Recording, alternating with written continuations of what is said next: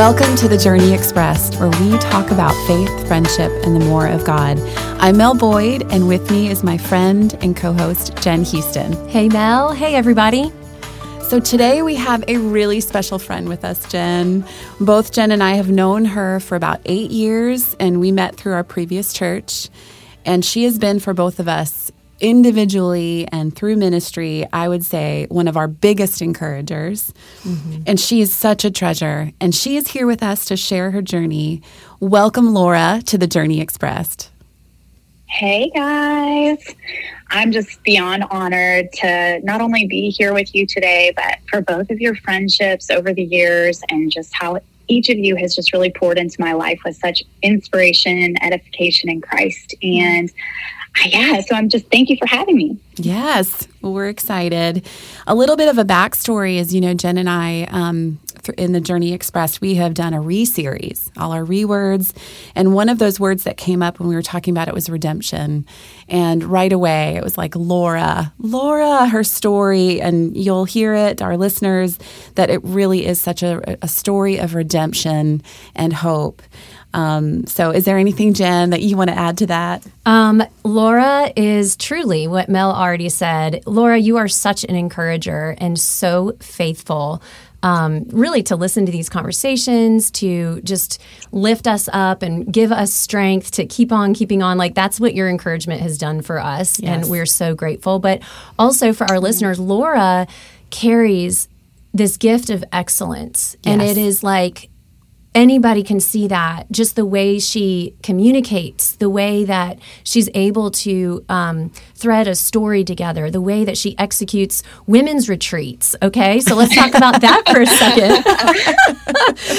I mean we, like honestly we worked together in church ministry before and we did um, put a huge burden on Laura to do a women's retreat with us, and she was um, amazing. Yes. Like amazing. Everything you do, Laura, is with excellence, and we just bless you with that. But Thanks. we're honored to have you come join us again in this little ministry moment. But um, thank you so much. Thank you, Laura.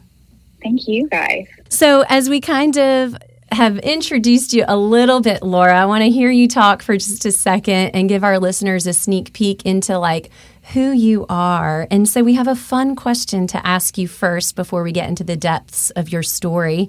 What what is your favorite creature comfort? Ooh. Well, honestly, outside of probably the more common answer of having my morning coffee and enjoying that, um, this may sound a little bit like quirky, but I absolutely love having warm feet. I know this is really weird, but even as a kid, I used to put a blanket over our register in our house, our heat register, and just let my feet sit in there and just toast. and um, so I'm kind of like a huge uh, sucker for some good slippers, um, socks in bed and even even a heating blanket mm-hmm. in the covers to keep my feet warm. Um, and this is all despite the fact that I live in, you know, currently about 80 degree temps year round by the beach, and my husband thinks I'm probably a little nuts, but. It's my thing. That's so cute. I love it. Oh my goodness, that's so fun. What are your favorite slippers, by the way? Just to oh, give yeah. a little, little yes. tip here. Ooh, um, it's good. I have a mixture, to be honest. I have some like you know some, of the UGG ones that are ankle for the winter if it's you know I want a really warm thing. But I have just like Amazon cushy like you know foam slippers that I'm obsessed with. Mm. I can always toss you some links if you need toss, those. Yeah. Toss the links, yes, please.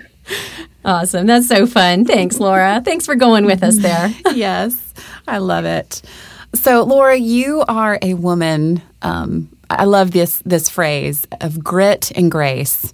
And your story, as we've already said, is profound redemption and God's healing, which really, as Jenn and I have heard your story, and it's brought such hope to us mm-hmm. as we've grown in friendship with you. And we wanted our listeners to hear how the Lord has met you through some incredibly challenging and traumatic times in your life which includes your experience during the Columbine shooting and as well as walking through a painful divorce and really how that leads to your present story.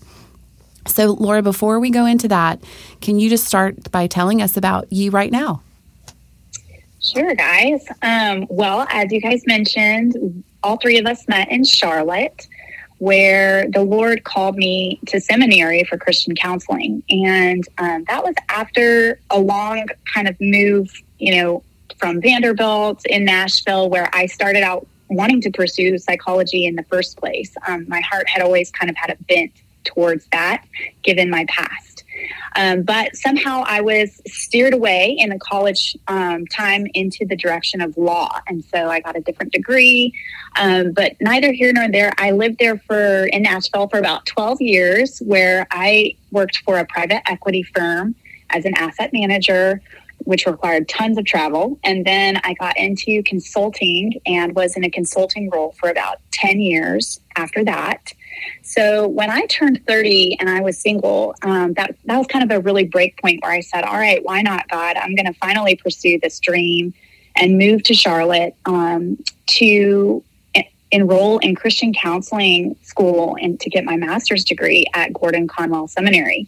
So um, I was there for a bit. But then I relinquished my role as a working woman when my husband, Nick, and I had our first child prematurely due to preeclampsia at 32 weeks. He was tiny, three pounds, five ounces, and required speech, occupational, physical therapy.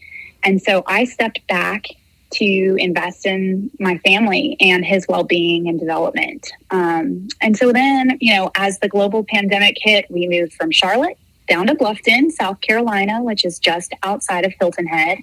Um, and my husband owns a small business here.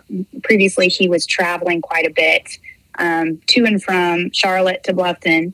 And so we moved down to be together in quarantine. And here we are, still in the low country, um, almost three years later, and having, we've had one child, another child, Eden, um, and she is our sweet delight. So we've got the family of four down here in Bluffton. Wow. Well, first of all, I can't believe that it's been three years. Mm-hmm. I know. you guys moved. But um, and also uh, my family, we've been able to come visit a couple times when we've you know been doing some different things and come through and seen you. And they have a beautiful home, beautiful family. So beautiful oh area. Gosh. It's all beautiful. Your family is literally like calendar, like yes, Gap, J. Crew, like just whatever. like y'all oh. are beautiful from the inside out, Laura. Truly, yes. y'all are just wow. so beautiful. You're so sweet.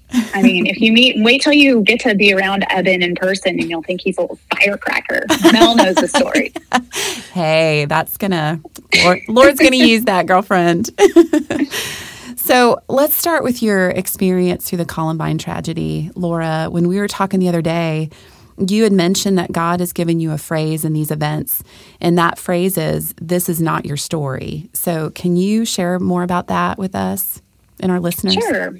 Sure, yeah. Um, well, let me just take us kind of back to that day, which was April 20th, 1999. It feels like forever ago now, but on that day, um, well, let's start the night before. I was talking to my best friend, Patrick Ireland, on the phone um, in the good old days with the phones that plugged into the wall, no, no cell phones, um, and had said, Hey, I should probably let you go um, I don't want to, you know, keep you up if you have homework that you need to finish. And he said, let's just do it in a library tomorrow. I said, okay. So we had tentative plans to meet in a library. And that day, right before my lunch hour where we were going to meet, I decided to take my books down to my car to try to run into um, the guy that I went to prom with that Saturday before hmm. was kind of a first date. So I was like, hopefully I'll meet him. And I didn't see him um, in that happenstance moment, but I ran into a couple of girls who invited me to lunch. Um, and I said, no, I can't. And, and they said, come on, we're going to McDonald's. And I was like, I can't eat that because I was deciding between um, which colleges I was going to go to and had an ulcer. I was all stressed out. So I was like, nope, can't eat that. And we went back and forth and back and forth. And finally, I just said, okay. And I just tossed it up in the air and went out the doors with them and took my books with me, which was very uncharacteristic of my personality. Hmm. So, of course, didn't have any way to communicate with my friend that I wasn't going to meet him in the library. But as we left the school just a couple minutes later, is when the shooting started. And a lot of the shooting was focused in the library, where my best friend, Pat Ireland, was actually shot in the head, where he now has a bullet lodged against the back of his skull. Um, and individuals at the table that he was at were also injured, one of which, his name is Corey, passed and was shot nine times in his chest. So I would have been sitting at that table with those friends in that moment. Mm. But as you said, Mel, um, God set me aside on that day and he kind of said to me, This is not your story. Um, but that, all of that with, you know, paired with fam- a family background that's a little bit um, hard led me to want to scoot out of Colorado and really never look back. So um, I pushed on to college where I ended up committing to Vanderbilt, uh, received a soccer scholarship, and you know that was where I accepted Christ. It was um, in the South. I had a lot of girlfriends on the team pushing me to go to church, and there were a lot of circumstances swirling in my life that really led for me to have a very real understanding and revelation from God that I wasn't in control and to be aware of Him and His omnipotence. Mm-hmm. So those things were my parents' divorce. Um, I was in a you know first love relationship with um, a guy that you know wasn't really working out, and we broke up. I ended up tearing my ACL, LCL, and lateral meniscus in my knee, and I was wow. required to have surgery. So that was really putting me on the bench with soccer. And I was so used to getting good grades in high school. And, you know, the, the college academics at a top 20 institution were coming at me hard with the added responsibility of soccer and all of the emotional heaviness that I was carrying as well. So mm.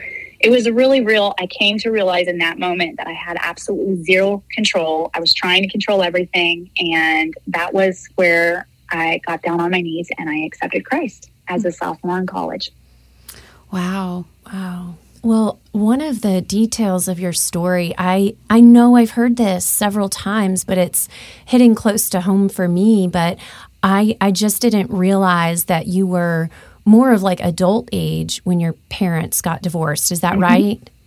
Yeah, yeah. I was actually a sophomore in college, and that was tough, you know, to witness my parents um, walking through the kind of break that they had. Honestly, growing up with our family life, it was evident that that would happen at some point. Mm-hmm. But um, we were kind of just waiting, and I think they wanted to wait until we got into college um, so that we were quote unquote off to a better start. But I think witnessing some of what we had in our home really led for me to kind of head out um, to Nashville, and you know that's where I kind of started some prodigal moments. Hmm. Wow, I, you shared some some of this with us on the phone the other day, and um, mm-hmm. can you share with our listeners, Laura, how God really led you um, through that divorce, and there really was a, a redemption in, in, family relationships through that. Can you talk more about that? Sure. Uh, well, I'm going to go back after receiving Christ. I really needed mentorship in my life. Um, I just I needed to be able to witness, you know, someone else walking through life journeys that, you know, so I could have a view of what that looked like because I was not raised in a Christian household. Um, so I needed to see what, you know, a Christian mother and a Christian wife and a Christian father and all those things looked like. But the church that I was attending in Nashville was primarily like peer level. So um, at that time, I it was in my mid 20s. I was really praying for the Lord to gift me a church that had a lot of mentorship in it, a lot of elders that I could look up to and really glean insight from. Um, and I also became acutely aware of the fact that I was idolizing marriage. Um, mm-hmm. I had, you know, I was dating guys in my mid 20s and I I realized that I was really leaning heavily on what it was to be married because I felt as though that was going to fix everything from my past. Mm. And so um, it was really not until I was about 30 years old when God answered the prayer for the removal of that idolatry of a marriage of a man um, and it just wasn't really in the way that I thought it would be. You know, I thought God would just pluck that right out of my heart with no pain and be real simple, but um, it ended up being extremely challenging. I met a man on Christian Mingle, and um, we dated for uh, about 10 months, kind of at a distance, and then moved to the same city. When we moved to the same city, we got engaged three months later. So it was very quick. Um, and we were engaged for about a year and a half. Through that process, some red flags started evidencing themselves, um, but the train was already moving, and I chose to bypass them at the time. So we ended up getting married, um, and ironically, on our honeymoon, the last day of our honeymoon was 15 years to the day of the Columbine High School tragedy. Um, wow. And it was on that day that I found out that my then husband um, was cheating on me. And we came home from that honeymoon, and I found many different relationships that he had been entertaining while we were engaged and dating. And so it was a real um, shock. And it definitely took my heart by storm. And there was a lot of unraveling that started to happen um, and that was a season that God showed me that He was my rescuer. Um, mm. Really, it was a breakdown. And um, really, I had felt as though I hit rock bottom. And as I don't know if anybody knows this, but in North Carolina, once you file for separation, you have to wait a year um, until you can actually file for divorce. And so our separation date became, again, April 20th, the 15 year anniversary. Um, and I never lived with that man. Wow. So we, you know, were married for over a year, but um, I had never lived with him. And so this was a breakdown point. Uh, I moved home to be with my family. I was kind of, you know, like as I had mentioned, somewhat of a prodigal, wanting to run away from my past because it was heavy. Mm. And I ended up moving back and lived with my father for a season of about five months. And it was in that time that the Lord really redeemed that relationship. Um, it was a gifted season I wouldn't have had otherwise, but because my dad was military and very stoic, um, he and I did not have this really deep emotional connection when I was a child. And I so yearned for that. Um, and it was here in my 30s that my my dad would sit with me and listen to my heart and he would kiss me on my forehead and give me hugs and really it was at that moment um, that the lord was showing me here he is this is what you've wanted all all of your life um, and i was able to unpack a lot of who he is and he was able to know my heart more and so there was a lot of redemption that took place in that specific time hmm. um, which really felt like a gift from the lord um, in that season. And not only in just that relationship, but with my sister and my mother, um, the Lord really led me to want to pursue them and to own being a prodigal to them in this world. So it was during that season that I wrote them letters and asked them for forgiveness. Um, because the Lord was really doing a work in my heart to truly understand what it was to forgive. Wow. I was yeah, I was set with this task to let this man really walk out of my life with all these hard, hard pains that he caused, but I didn't really understand what forgiveness was. So the Lord was showing me, I forgive you, honey, um, and you need to forgive all of the people in your life that you've you know received hurt from so mm. until that point i really thought i had forgiven my family for certain things and other people in my life but he took me on a journey of really reaching out to own my wrongs and to ask for forgiveness in those relationships as well. So um, he gave me healing over past hurts and he truly washed white the relationships in my family. Wow. It's amazing. Well, when you forgive someone, it's like you're not letting them off the hook. Like they still caused pain, but you are releasing yourself from the power of whatever pain would continue on. You know, that unforgiveness right. would just allow the pain to be relived and relived and relived. Like I know um, David Chadwick says it's like drinking poison wishing mm-hmm. the other person would die and i've i've right. experienced that moment of true forgiveness and i'm sure you would say it be similar like you feel like you take off this heavy cloak that you mm-hmm. never knew mm-hmm. you were wearing and it's like you could see clearly again and dream and like come back to life and that is a powerful moment i think to mm-hmm. experience Wow. Mm-hmm. You know, also Laura, what's standing out to me too in this story is just your your self-awareness, you know that the Lord, I know, is just with you so closely, but just how you really were like, okay, Lord, I'm I'm doing it, you know, and your obedience and your surrender to Him is really coming through too as you're sharing your story. So, Thanks. yeah, Yeah, I was really holding fast to um, Joel 225, really, which is, you know, I will restore to you the years that the locusts have eaten. Yeah. Um, my heart was really broken in that time. I was yearning for marriage and babies, and here I was in my mid 30s, um, so fearful that I would never have the opportunity to have children and a family. And I was feeling as though time was really passing, you know, the season where I could have kids. And so it really forced me into a position to turn to the Lord and just full, full flat on my face, just hmm. God, you know, just change my heart, pull anything that is not right out of it. And I just want your will for my life. And hmm. here I am, just, just let's do it. Hmm. wow, You're all in. And that's what goes back to my opening comments of what you do, Laura, in life is you do everything with excellence. And even your relationship with God, it's like you weren't just like needing this coddling into the kingdom. It was like, nope, that's truth. That's where I'm going. And it's like you're all in and your walk with the Lord has been excellent. And yes, I feel like he's saying, well done. I'm pleased with you, Laura. Mm. So, yeah. Thanks. yeah, I'd love to. I'd love for you to go back and keep on this timeline. I told you all, listeners, that she's so articulate and just so well spoken. Just keep on telling us your story, and I feel like this is the this is the crossroads where we actually came into friendship. yes, Yeah, that's true. Yep. So God um, planted me at, at the church that we met at, and I was on a really swift path to healing at that time. Like He really had me. I made a choice actually, and I said anything that anybody asked me to do, I'm in. I will say yes to you. I will in the church. I will commit to doing it, and so I really put myself into the church. I planted hard. I wanted to be involved. I wanted to get to know everybody. Um, and it was honestly such a healing experience because our church, you know, had a, a healing ministry.